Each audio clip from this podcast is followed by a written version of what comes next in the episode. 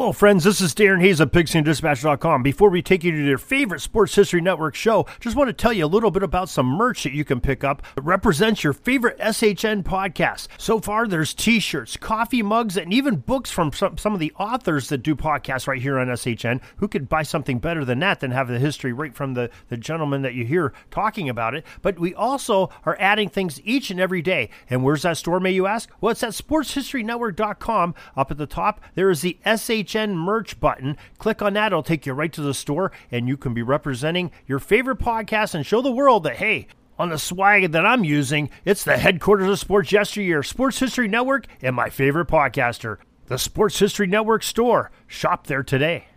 Building any great building, you need an excellent foundation to build it. It's proven time and time again. To build a great podcast series, well, you need a great foundation there. And we have a great historic foundation with Bill Schaeffer Gridiron Uniform da- Database telling us about the history of the jerseys.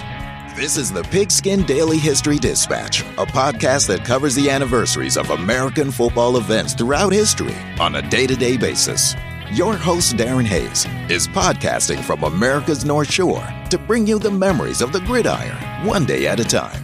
So as we come out of the tunnel of the Sports History Network, let's take the field and go no huddle through the portal of positive gridiron history with pigskindispatch.com.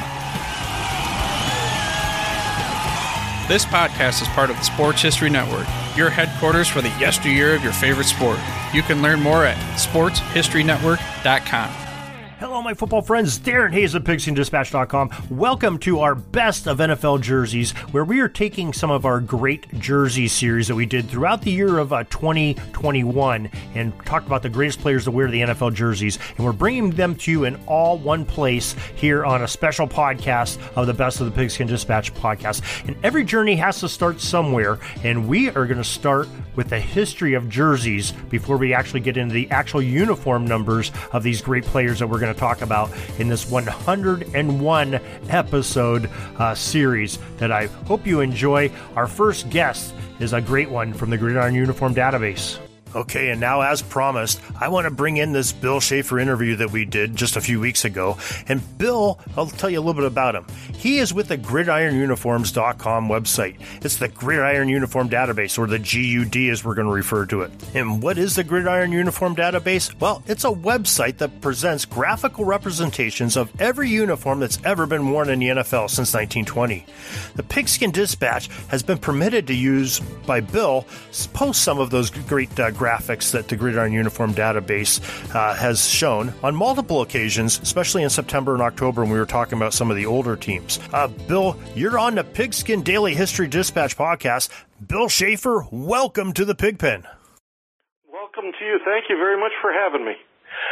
Well, Bill, we want to get a little bit into what your your site does first, so our listeners understand. For those that may not be familiar with uh, what's going okay. on, can you tell us a little bit more about the Gridiron Uniform Database and what it's all about? Well, uh, to, to understand what it is, you kind of have to understand the beginnings of where it came from. Uh, I grew up in Pennsylvania, and my dad was a, is still, to this day still, a season ticket holder for the Pittsburgh Steelers. And so, you know, around age five or so, he started taking me to Steeler home games, and I started collecting the little, the old fashioned, uh, what was it, IHOP, uh, mini magnets, the helmets, and everything. Oh, I remember so every those. game we, yeah, every game we went to, I got a new helmet and everything. So I kind of inadvertently got into this through that. Um, I went to college at the University of Miami, and I moved back down here from Pennsylvania down to Florida uh, around 2002, and I took a job. Uh, I'm a teacher. I took a job at a school, and the school that I started working at was basically my first encounter with the internet. And so I set up my computer in my classroom and I stumbled across a website in my off time called Football Uniforms Past and Present.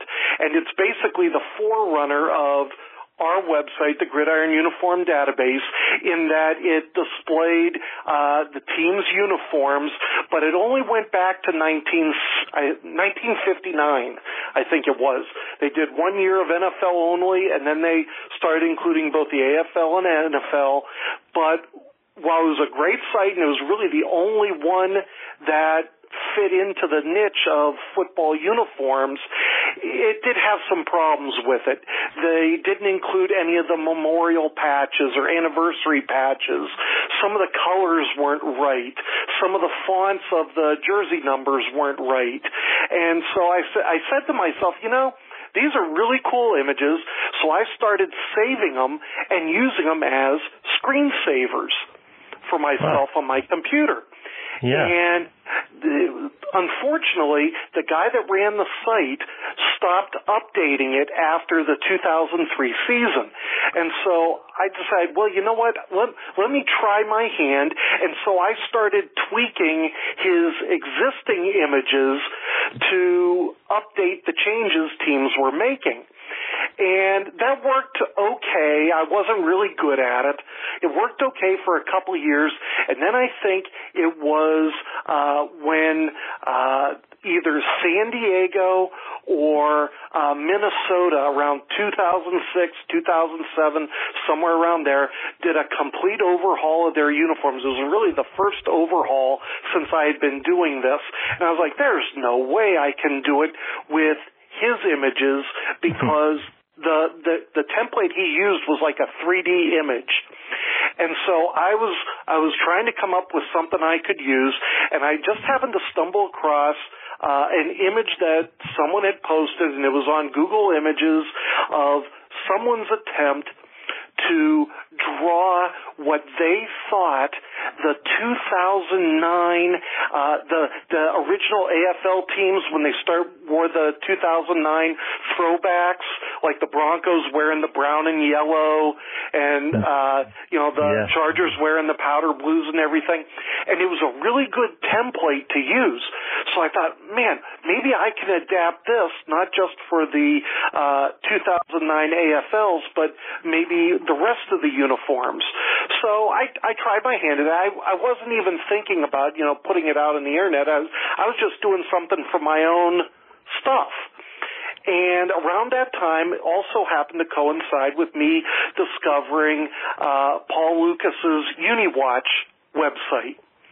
And great, great website, by the way. There great, also. Yes, yes. It's it's it, Paul's been a big help, and likewise, I've helped him and been credited on a couple of his articles that he's uh, written for uh, SportsIllustrated.com uh, for like his yearly previews and stuff like that. So you know, mm-hmm. Paul and I have a real good relationship with that. But uh, when I when I found his website, uh, there was a uh, topic. Let me just see if I can click to it here. There's a uh, there's a button up at the top uh, of his website says research projects, and I clicked on that, and there were two uh, tabs under research projects that caught my eye. One said "White at Home at the NFL," and another one was NFL history. And so I thought, wow, that NFL history, let me see what that is. And what it was, was basically just a, a list of topics written by a gentleman named Tim Brulia, uh, who also lives in Pennsylvania, and he went through using uh, old video and newspaper photos and basically wrote a verbal description of what each team's uniforms looked like all the way back to the 1930s. Now, just just, just to pause you just for a second, Tim uh, is those of our listeners that are f- football historians see a lot of Tim's work on the uh, PFRA website. Uh, he has yeah. quite a bit of contribution to them. Uh, so yeah. please continue. I'm sorry. Oh, not a problem, not a problem. And so uh, I thought, you know what? Nobody's going to see these let me see what I can do. And so I started messing with his descriptions. Uh, I I manufactured some uh, leather helmet templates for back in the 30s and 40s, and uh, that had to be tricky. That was yeah. It, it, it was it wasn't the easiest thing, but you know, it was it, and and because I was new to this. I, I was far from a graphic designer at by any stretch of the imagination, but uh, I gave it my shot, and there was a note at the end of Tim's uh, little essay there that said anybody that would like to take on the project of putting these into visual images, please contact me. And so I did, and from that point on began a flurry of back and forth, me sending him pictures and him saying, okay, could you make that blue just a little bit darker? You know, could you lighten the green a little bit here? And so I just basically sent everything that I was making, you know, I'd send him like 10 years worth of Chicago Bears images and we'd go through and we'd, you know, tinker and fine tune those and then we'd do another decade and until we got through absolutely everything something. And it originally intended to be just to cover uh, 1932, which was the first year of an actual quote unquote NFL championship game where uh, the Bears and Portsmouth Spartans actually had to play indoors at Chicago Stadium due to a blizzard. Um, that was really the first NFL championship game. So we kind of used that as a starting point, and we were just going to work all the way forward to 1960, figuring, well, uh, Craig Wheeler's uh, football uniforms, past and present, takes care of everything forward. And so when we got to everything up through 1960, we said, you know, let's try to fix what Craig Wheeler has uh, by you know tweaking it with our own template and stuff, and then maybe if we get okay with that, maybe we can work forward from where his site left off after 2003 and catch up to. I think it would have been like about 2010 or 2011 by this point.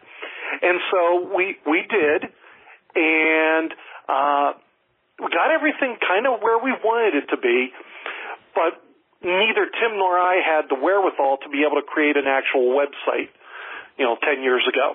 Right. And so that's when, so that's when Tim contacted Paul Lukas and he said, you know, I got this guy that's done all this artwork for us and we're trying to find a website. So Paul Lukas ran a couple weekend, uh, entries on his site, one from Tim's point of view and one from my point of view, you know, talking about basically everything that I've just discussed with you here, mm-hmm. saying, if there's anybody out there in the UniWatch universe that would like to help Tim and Bill create a website, please contact us.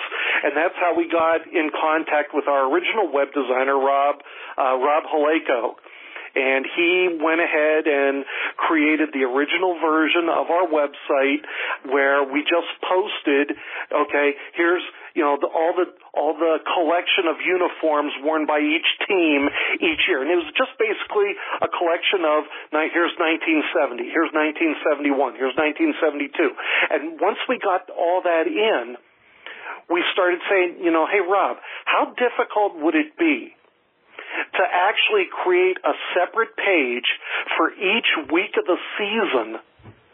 And so that, you know, somebody said, hey, you know, 1977, what did week one look like in 1977?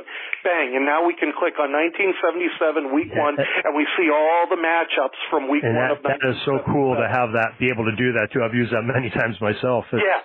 Really and, in fact, a, a funny story. Uh, a couple of years after we started the website, I got a thank you letter from a lawyer in New York and he was prosecuting a guy who claimed that uh, he was out of town at a Jets game in Atlanta for a preseason game and he posted pictures on his Facebook page of him at a game in the Georgia Dome and you could see the teams in the background.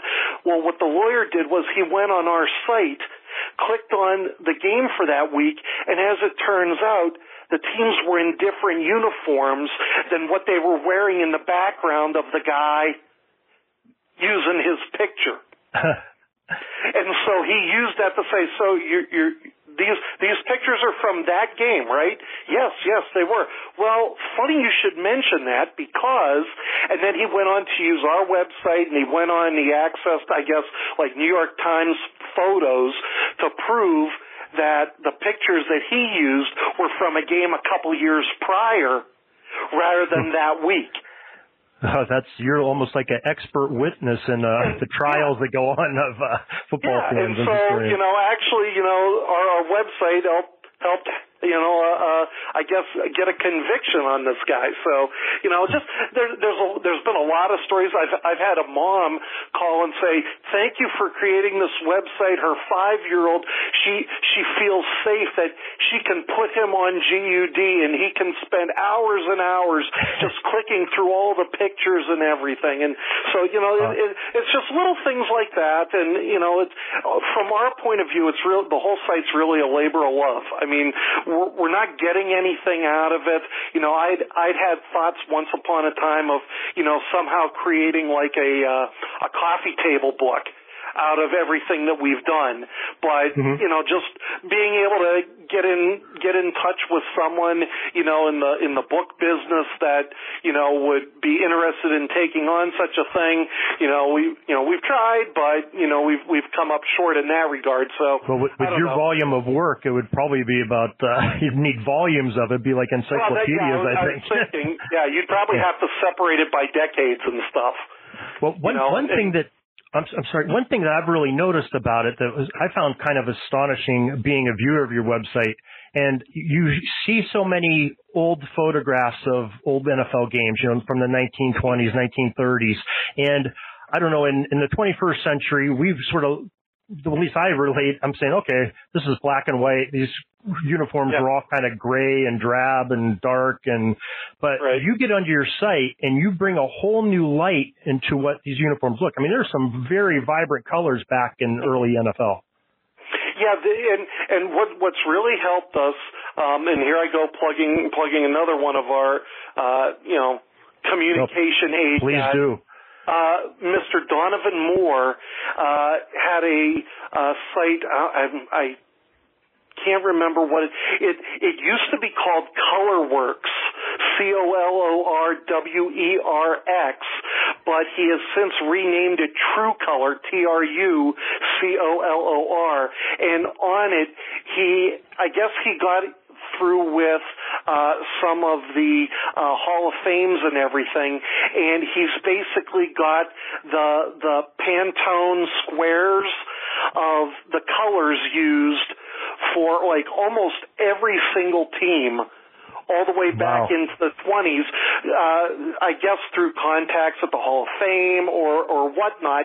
So using Donovan's site for the color aspect, once we get a black and white picture of a team's uniform, you know, like one, one of the really popular combinations back back in the 20s was like a maroon burgundy color and maybe like an off-white cream color.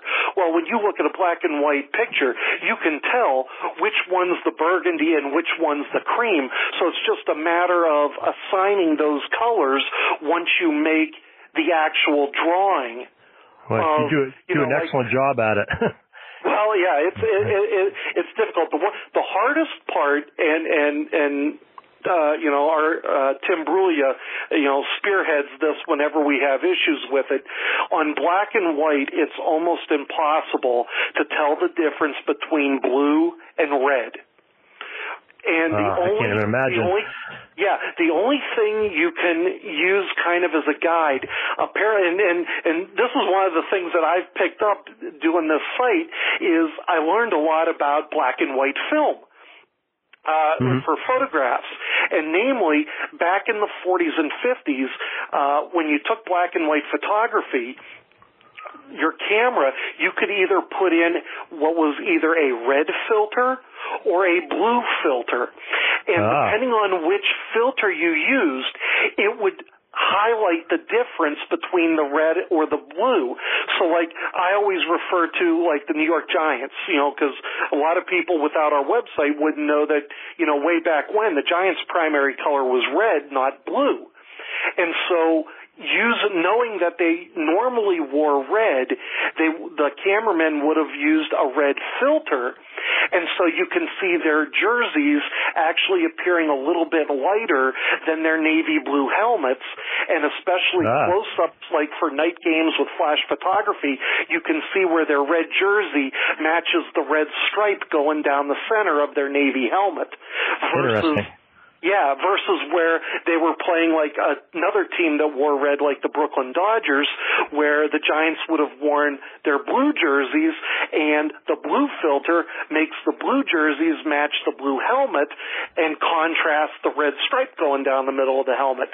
So there's a lot of like little idiosyncrasies that, you know, you have to use. And, you know, whenever I get stuck, you know, I, I default and go running home to mom and call Tim and say, Tim, what, what, what's your opinion? Opinion here. and, you know, let, let, let, let the, you know, as close as we have to an expert with that, uh, do the trick. But, you know, between, between getting a, a pretty clear, black and white photo and having uh, Donovan's color reference to refer to, it, it's pretty much then just color by numbers. It, uh, I just want to make sure that our listeners understand. Uh, well, full, full disclosure, first of all, Bill and I started. I contacted Bill uh, back probably in the late spring of uh, 2020 to see if we could use some of his graphics on pigskindispatch.com, and we got into a conversation. Uh, and Bill is actually he lives in Florida now, but he when he said he was from Pennsylvania, full disclosure, he is from Erie, Pennsylvania my hometown where I'm located currently. And Bill uh, asked me to do an assignment at our local library on a game that was uh, played between uh, a Bethlehem semi-pro team and the Pittsburgh Steelers. I believe it was in the early 1940s, and he wanted to see if we had a, a newspaper uh, photograph up here that I could could get to him. I mean, it, the detail that you folks do, uh, your whole team of going to these old newspapers and uh, you know telling the difference between the colors like you just described and uh especially it wasn't like they were the greatest photographs in the world back in the 30s and 40s in the newspaper. Well, right, and and not to mention the fact that you know you're you're you're looking off black and white photos that then have been placed in newspapers, newspapers that are you know in some cases 70, 80, 90 years old, where the newspapers have since you know have the quality degrade a bit and then you're talking about, you know, a lot of uh, libraries putting those images on microfilm. So you're talking about, you know, ba- basically it's like the olden days of making a copy of a copy of a copy of a copy on a Xerox machine. So any chance that we can get to get like uh, uh, a digital scan of an original black and white picture is like gold to us. Oh, I bet. Because it's so much crisper and clearer than, you know, doing the, the guesstimating sometimes that we have to do. Hey, hey Bill, just want to take you in a little bit different direction on your site. Sure. Uh, we talked a lot about the old stuff. Is there any like recent projects that you have on, on the site that folks could take a look at when they visit the uh, the GUD? Well, usually when there, there's there's small fixes and then there's big fixes. Like you know, uh, if if I if I notice you know something or somebody emails us a comment and says, hey, you know, you guys forgot the memorial patch in 2000 whatever, I can go back, I can do that real quick, real easy. It's it's a quick fix, but there's also things that are big fixes. Uh, and when we do the big fixes, generally after putting that much time into it, what I usually do is I create a blog entry and our website has a blog button that you can look through and basically it's, it's a storytelling of some of the more recent big fixes that we've had to do. Uh, a couple of them that we've redone is, uh, you know, we, we went through, uh, with a fine tooth comb, uh, the Minnesota Vikings uh, their helmet horn, noting all the little changes from year to year of the shape, the length, uh, the color, the placement, wow. and then and then same thing with uh, the Steelers emblem ever since they put the the logo on the side of their helmet uh around uh geez what it would have been probably like the early 60s when they were in the playoff bowl was the first time that they wore a logo on their helmet. But uh the the the little hypocycloids, the the three little shapes that are inside that logo. Is that, what, is that the official name for those, yes, those shapes? Yes, they're hypocycloids. Wow, we got a scientific uh, aspect of football here. that's it. That's it. Geometry lesson while we're at it. yeah. originally, in the original logo, they weren't yellow, red, and blue as they are now. They were actually hmm. yellow, orange, and blue.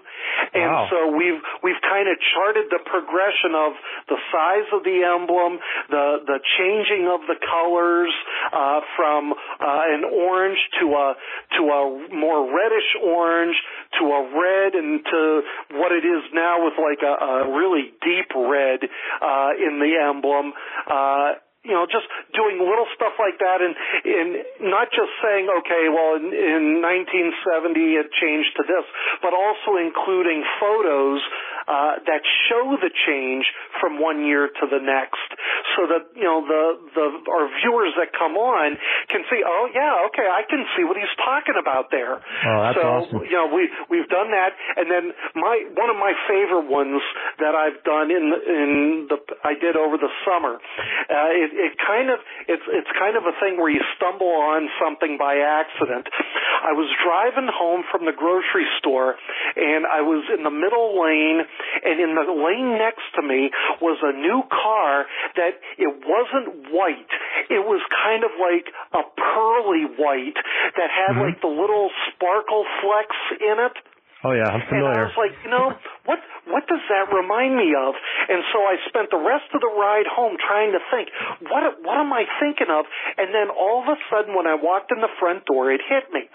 Every once in a while, I'd be watching like a, a, a four o'clock in the afternoon game or a Monday night football game, and it would be a team that wore white helmets, and the white of the helmet was more of like the eggshell color compared to like the car that I had seen, and you could really notice the difference in the night game under the lights because the helmet would take on that eggshell color versus the white of the team's away jersey. And what hmm. I found was in 2005, all the teams that wore white helmets went from a white helmet that matched their white jerseys to this eggshell color helmet. And every team's white helmet was this eggshell all the way through to 2017. And then hmm. for whatever reason in 2018, all the white helmets reverted back to uh, crystal clear white that matched the white jerseys. and it was a really amazing thing to go through. And, you know, when you're not looking for it, you don't notice it. But yeah. when you're looking for it, you're like, oh my gosh, look at that. The Titans' white helmet doesn't match their white jersey. The the Jets' white helmet doesn't match the white jersey.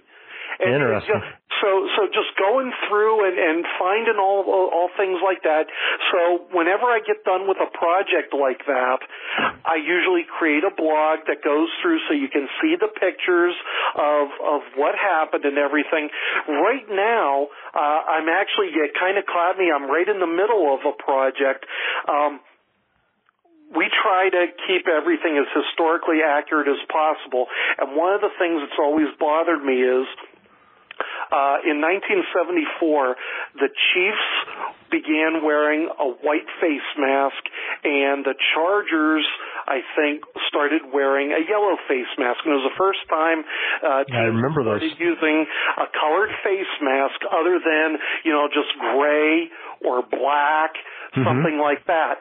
And so we adopted a, a modern helmet template that we had used from 1974 all the way through to 2011. And it always bugged me that it just didn't fit for you know, almost a 40 year time period to just use one kind of helmet and face mask model. And so what I did was I created a, uh, a new face mask model for 1974 wow. up to 82 and then kind of tweaked the existing model from 83 up to 11. And believe it or not, the, the, the, the thing that's gotten us the most is when we look back at the pictures from the 70s, with face masks like the one that we're using. Mm-hmm. The clips that they used to hold the face mask in place up on the forehead and like on the side by the jaw were not always the same color as the actual bars of the face mask.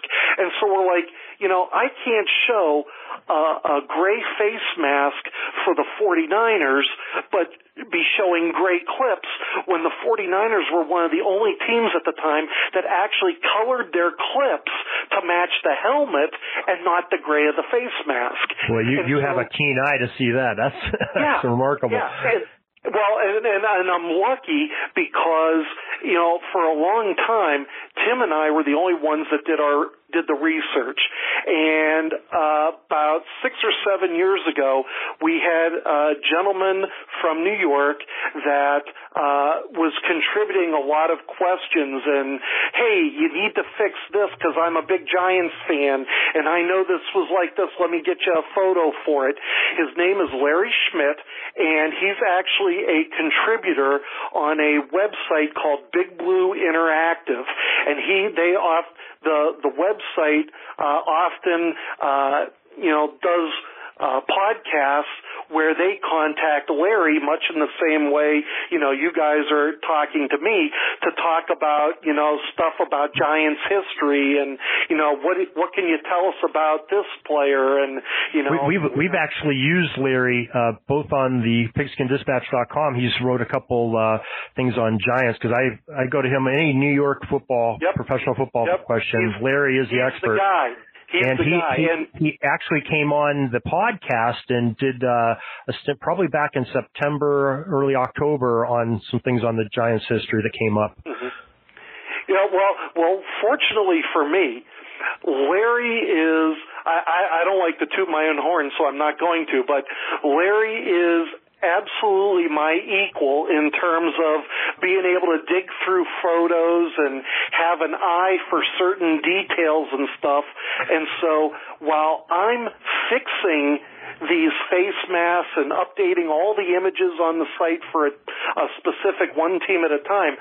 Larry has taken it upon himself to go through all these photos and do the digging, and so he created a spreadsheet for me, you know, wow. for all the teams, for all the years, and he's going through, you know, and saying, okay, for the New York Giants, uh, the clips were white, the clips were white, the clips were white, but in 1988 they changed to navy blue, and so it makes my job easier so I don't have to go back and forth digging up photos. I can just have a small window open with his spreadsheet and so I can go through and fix these one at a time using, you know, what, what digging Larry has done for me.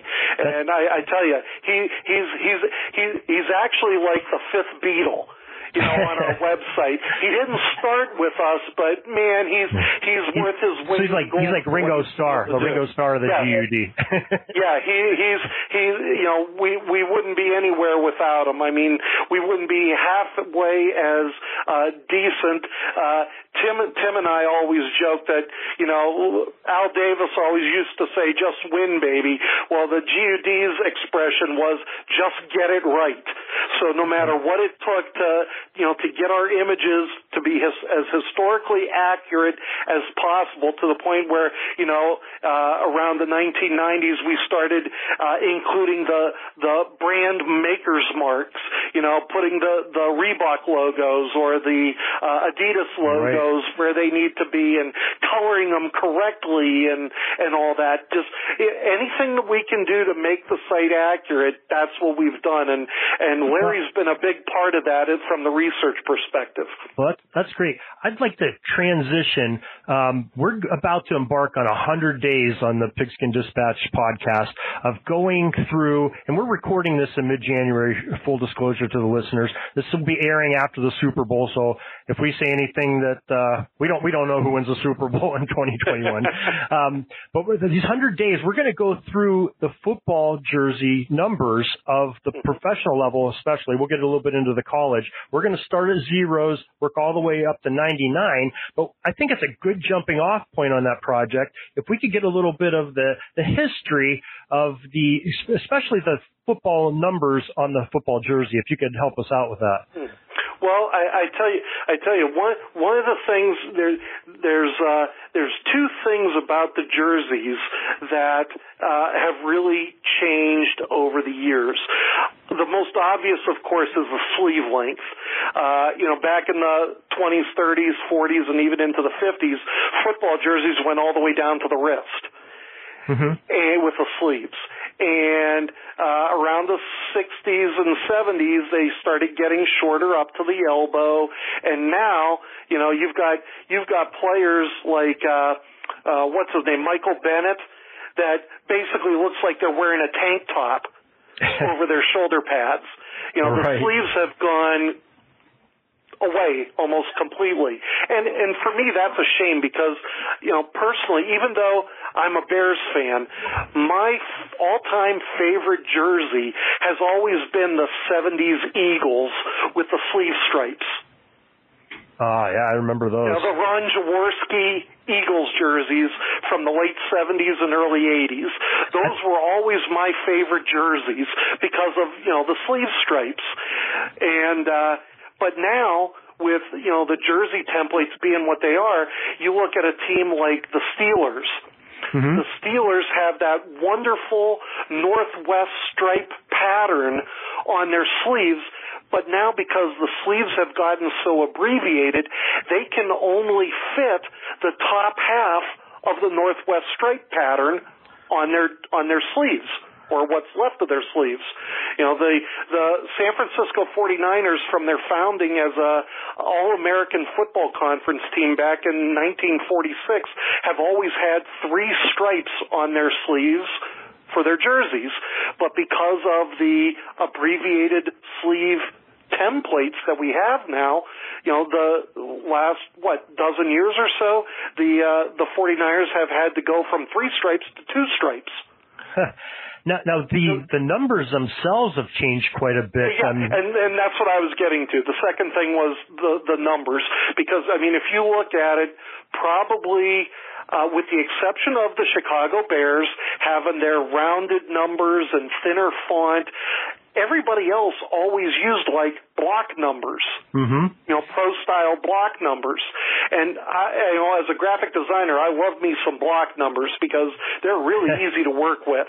But when you get these stylized number fonts, you know, like what the Rams did this past year, where you've got, you know, the, uh, the fading of the colors, you've got the, the rubberized, uh, striping inside the number. It's, it's a nightmare for me every time I, I see a, a new uniform get unveiled, and I've got to come up with how the heck am I going to do this? You know, but uh, that's the, the with the sleeves and the number fonts obviously have to be the two biggest changes in jerseys over the years. I mean, yeah, we've gone from crew neck collars to V-neck, and obviously you're talking about the the material and everything. But you know, when you're looking from you know you're the seat in the stadium or on TV, you don't really notice the difference in the material so much as you notice. Wow, look at the the weird number fonts, or like the Tampa Bay Buccaneers, their uh, alarm clock numbers. Right. You now, know. where do you where do you see? Uh, I mean, looking into the future, where do you see uniforms in the NFL going in the near future? Is there any Well, changes I- on the horizon? Well, just seeing and hearing a few things because I always try to keep my ear to the ground.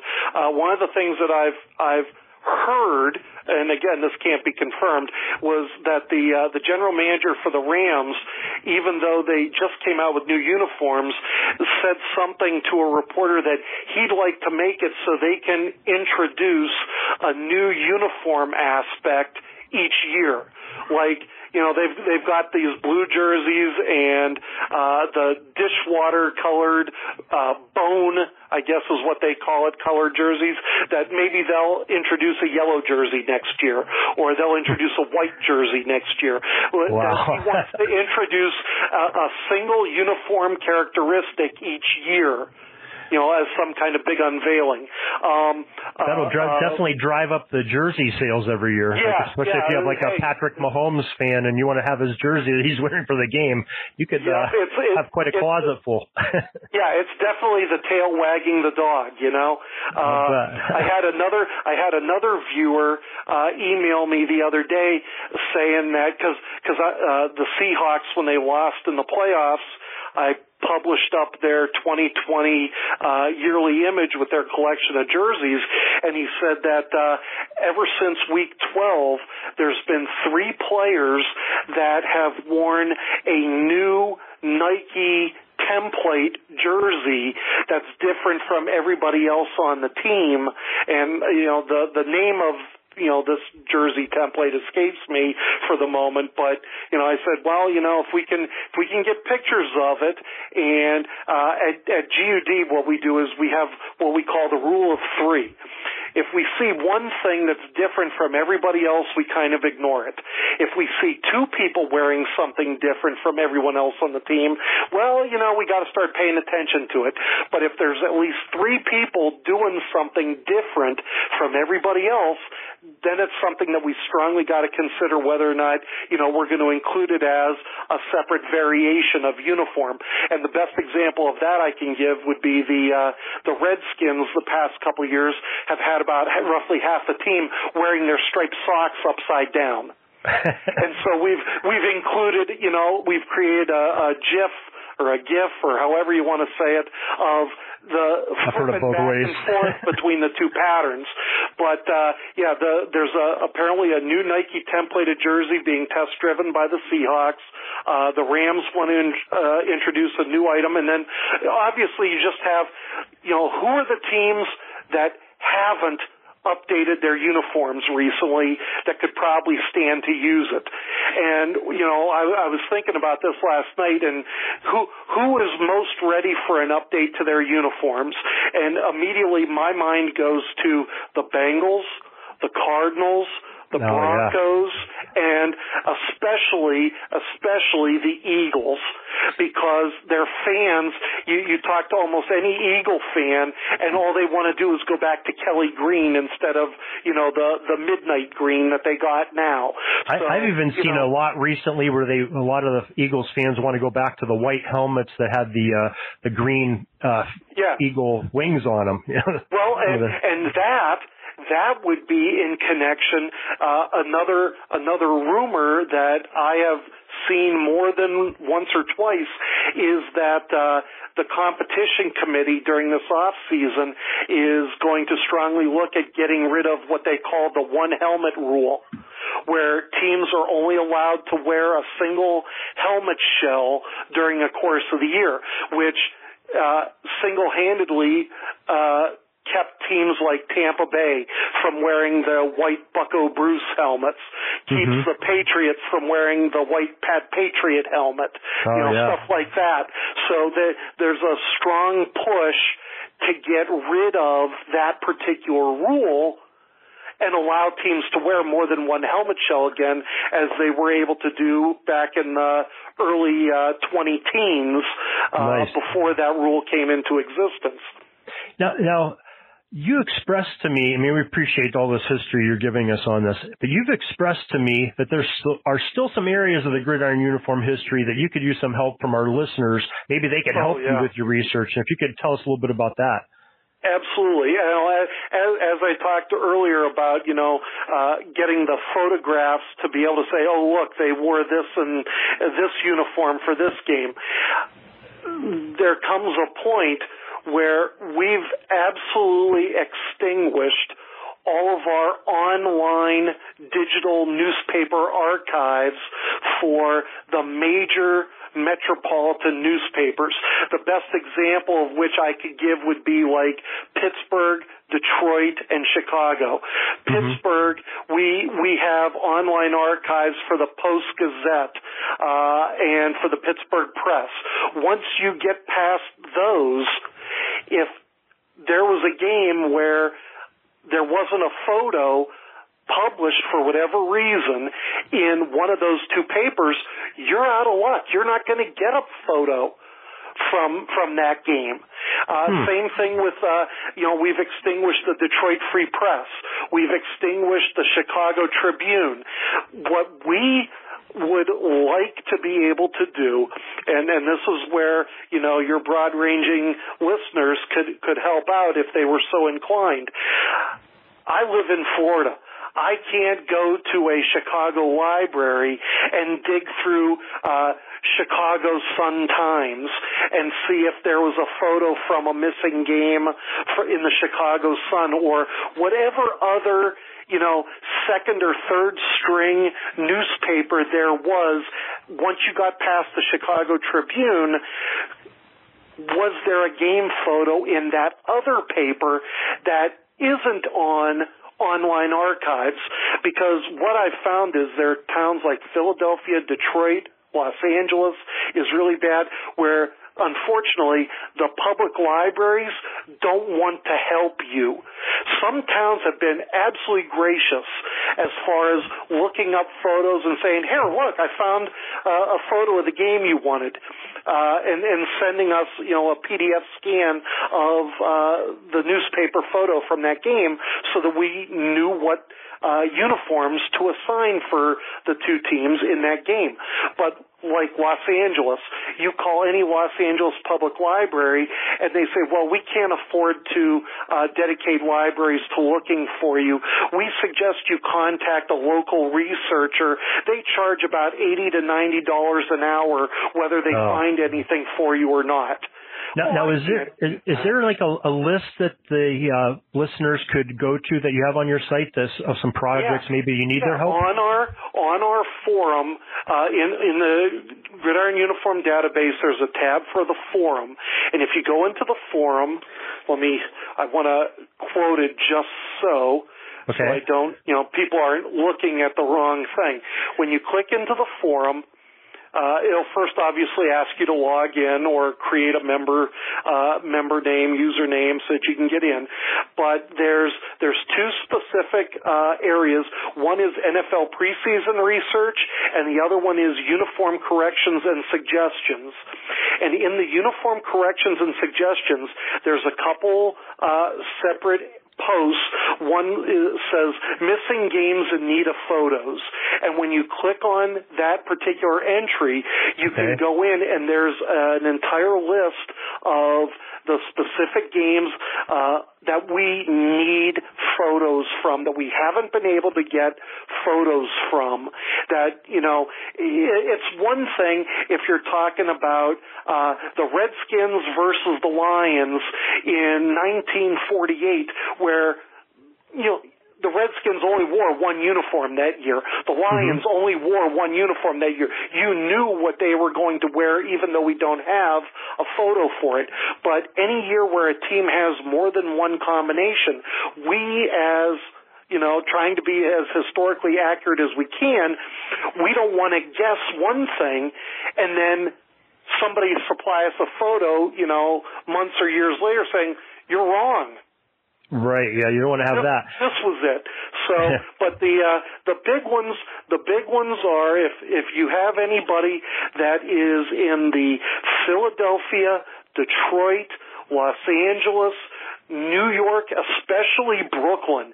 Oh, we are so hurting for Brooklyn Dodgers uh, photographs and Staten Island Stapletons. Wow. Anything in that New York area, if you know you have access to a Brooklyn library that has Brooklyn newspapers, we would love to hear from you. Uh, Chicago, Cleveland, Boston and Pittsburgh. Those are the big ones. If we could get people to help us out in those cities, you know, we could fill in a couple dozen of our our, our missing games, and and it would be so much the better. As it is now, we have. Uh, workable photos all the way back through the 1950s. I think in 19 in the 1950s we're missing one game from 1950 and Gosh, one that's game amazing. from 1955 and the 1950 game I'm not holding out much hope because it was a night game featuring the Browns at the Steelers. It was the first ever Browns Steelers game in hmm. Pittsburgh at Forbes Field, but the problem was the game was being held during a newspaper strike in ah. Pittsburgh. And well, so, well, what about if, what about if somebody who happened to be at that game and maybe took well, a photograph? You know, that, I know that you know, I, that would be, that would be great. That would be great. You know, uh, unfortunately, I have no way of posting something. You know, a general, you know, Google alert saying, "Hey, by the way, anybody that happens to have a picture from October seventh, nineteen fifty, of the Brown Steelers game, you know, shoot me a line." So well, you know, perhaps our, with our you is the closest I have for that. well, perhaps our listeners can help you out with that. Uh, we appreciate your your time. Could you give us uh, your website address again and any Twitter Sure. handle or any way people can get a hold of you if they have some of that information for you? Okay, I got a got a bunch of ways. Uh, the website itself is www.gridiron-uniforms.com. Uh, I am my my email directly to me is my name and my wife's name, Bill and Garen, B I L L A N D G A R E N at Verizon.net, and both myself uh, and the actual uh, website both have Twitter handles. Mine is at G U D B I L L 13 on Twitter. So it's capital G, capital U, capital D, capital B, I L L, and then the number 13. And then the website is at Gridiron Uniform on Twitter also. All right, Bill. Well, we appreciate your time and sharing all this uh, great history that you and your team have done over at the, the Gridiron uh, Uniform Database. And uh, we'll look forward to everybody visiting them. Uh, again, we're going to put that link on our, our show notes of the podcast. You can also find it on pigskindispatch.com. And Bill, once again, thank you for sharing that football history with us and getting us started on this, embarking on this project. Not a problem. Thank you for having me, Darren. I appreciate it. Well, that was truly an informative experience and discussion with Bill Schaeffer. Make sure you check him out at the gridironuniform.com. Uh, it's a great site and it's really appealing to the eye and you'll learn a lot about the gridiron uniforms of the professional game of the NFL. Well, uh, just wanted to make sure that you check us out uh, daily because we're still going to continue to do this podcast even though we're in the off season. It's pigskindispatch.com forward slash podcast. You can see all of our episodes if you want to do some binge listening to the podcast. Uh, go back all the way to beginning of September when we started this uh, podcast, or you can go to our great site, pigskindispatch.com and check out all of the articles that we have, as well as maybe check out our YouTube channel at Pigskin Dispatch. Uh, We'll be on social media throughout the off season uh, every day. We're going to have some contests coming up, and we are still part of the sportshistorynetwork.com where you have some great sports history content. So if you're ready to shift into some other sports, go to baseball or basketball, we have some of those sports too. You can check it out there with some great hosts, uh, very talented and some excellent guests that they have. And speaking of guests, we're going to have a lot of guests coming up here during this off season. Uh, like I said, February 25th, we have the legendary Upton Bell, the son of Bert Bell, uh, that we spoke about earlier, is going to be on our podcast. And um, he's got some very interesting things to say, as well as a lot of other folks in between there that are going to talk about our uniform jersey series uh, coming up through the, the next few months as we're going to go through it from zeros all the way to 99 uh, in the off season. So until tomorrow, folks, have a great gridiron day. And thanks for joining us. Peeking up at the clock, the time's running down. We're going to go into victory formation, take a knee, and let this baby run out. Thanks for joining us. We'll see you back tomorrow for the next podcast. We invite you to check out our website, pigskindispatch.com, not only to see the daily football history, but to experience positive football with our many articles on the good people of the game, as well as our own football comic strip, Cleat Marks Comics. Pigskindispatch.com is also on social media outlets Facebook, Twitter, Instagram, and don't forget the Pigskin Dispatch YouTube channel to get all of your positive football news and history. Special thanks to the talents of Mike and Gene Monroe, as well as Jason Neff for letting us use their music during our podcast. This podcast is part of the Sports History Network, your headquarters for the yesteryear of your favorite sport. You can learn more at sportshistorynetwork.com. Hey there, sports history fan. This is Arnie Chapman, aka the Football History Dude, and I wanted to thank you for stopping by to listen to another episode here on the Sports History Network. Our podcasters are passionate about uncovering and sharing sports stories from yesteryear. And if you didn't know it already, we have over 30 shows across the network covering all sorts of sports history topics. In fact, here's a glimpse into one of our awesome podcasts here on the network. Each week, the official Football Learning Academy podcast will take you deep into the history of pro football through interviews with players, coaches, or administrators in the NFL, as well as interviews with Pro Football Hall of Fame selectors, authors, and historians. You'll learn how the game evolved and important moments that shaped the sport into what it is today. And don't miss the Pro Football History Nugget of the Week. Listen to the official Football Learning Academy podcast on the Sports History Network. How about that? I bet you're super hyped to go listen to that new podcast, right? Well, to learn about this show and all the other podcasts on the network, head over to sportshistorynetwork.com forward slash podcast. Again, that's sportshistorynetwork.com forward slash podcast. Head over there today to find your next favorite sports history podcast.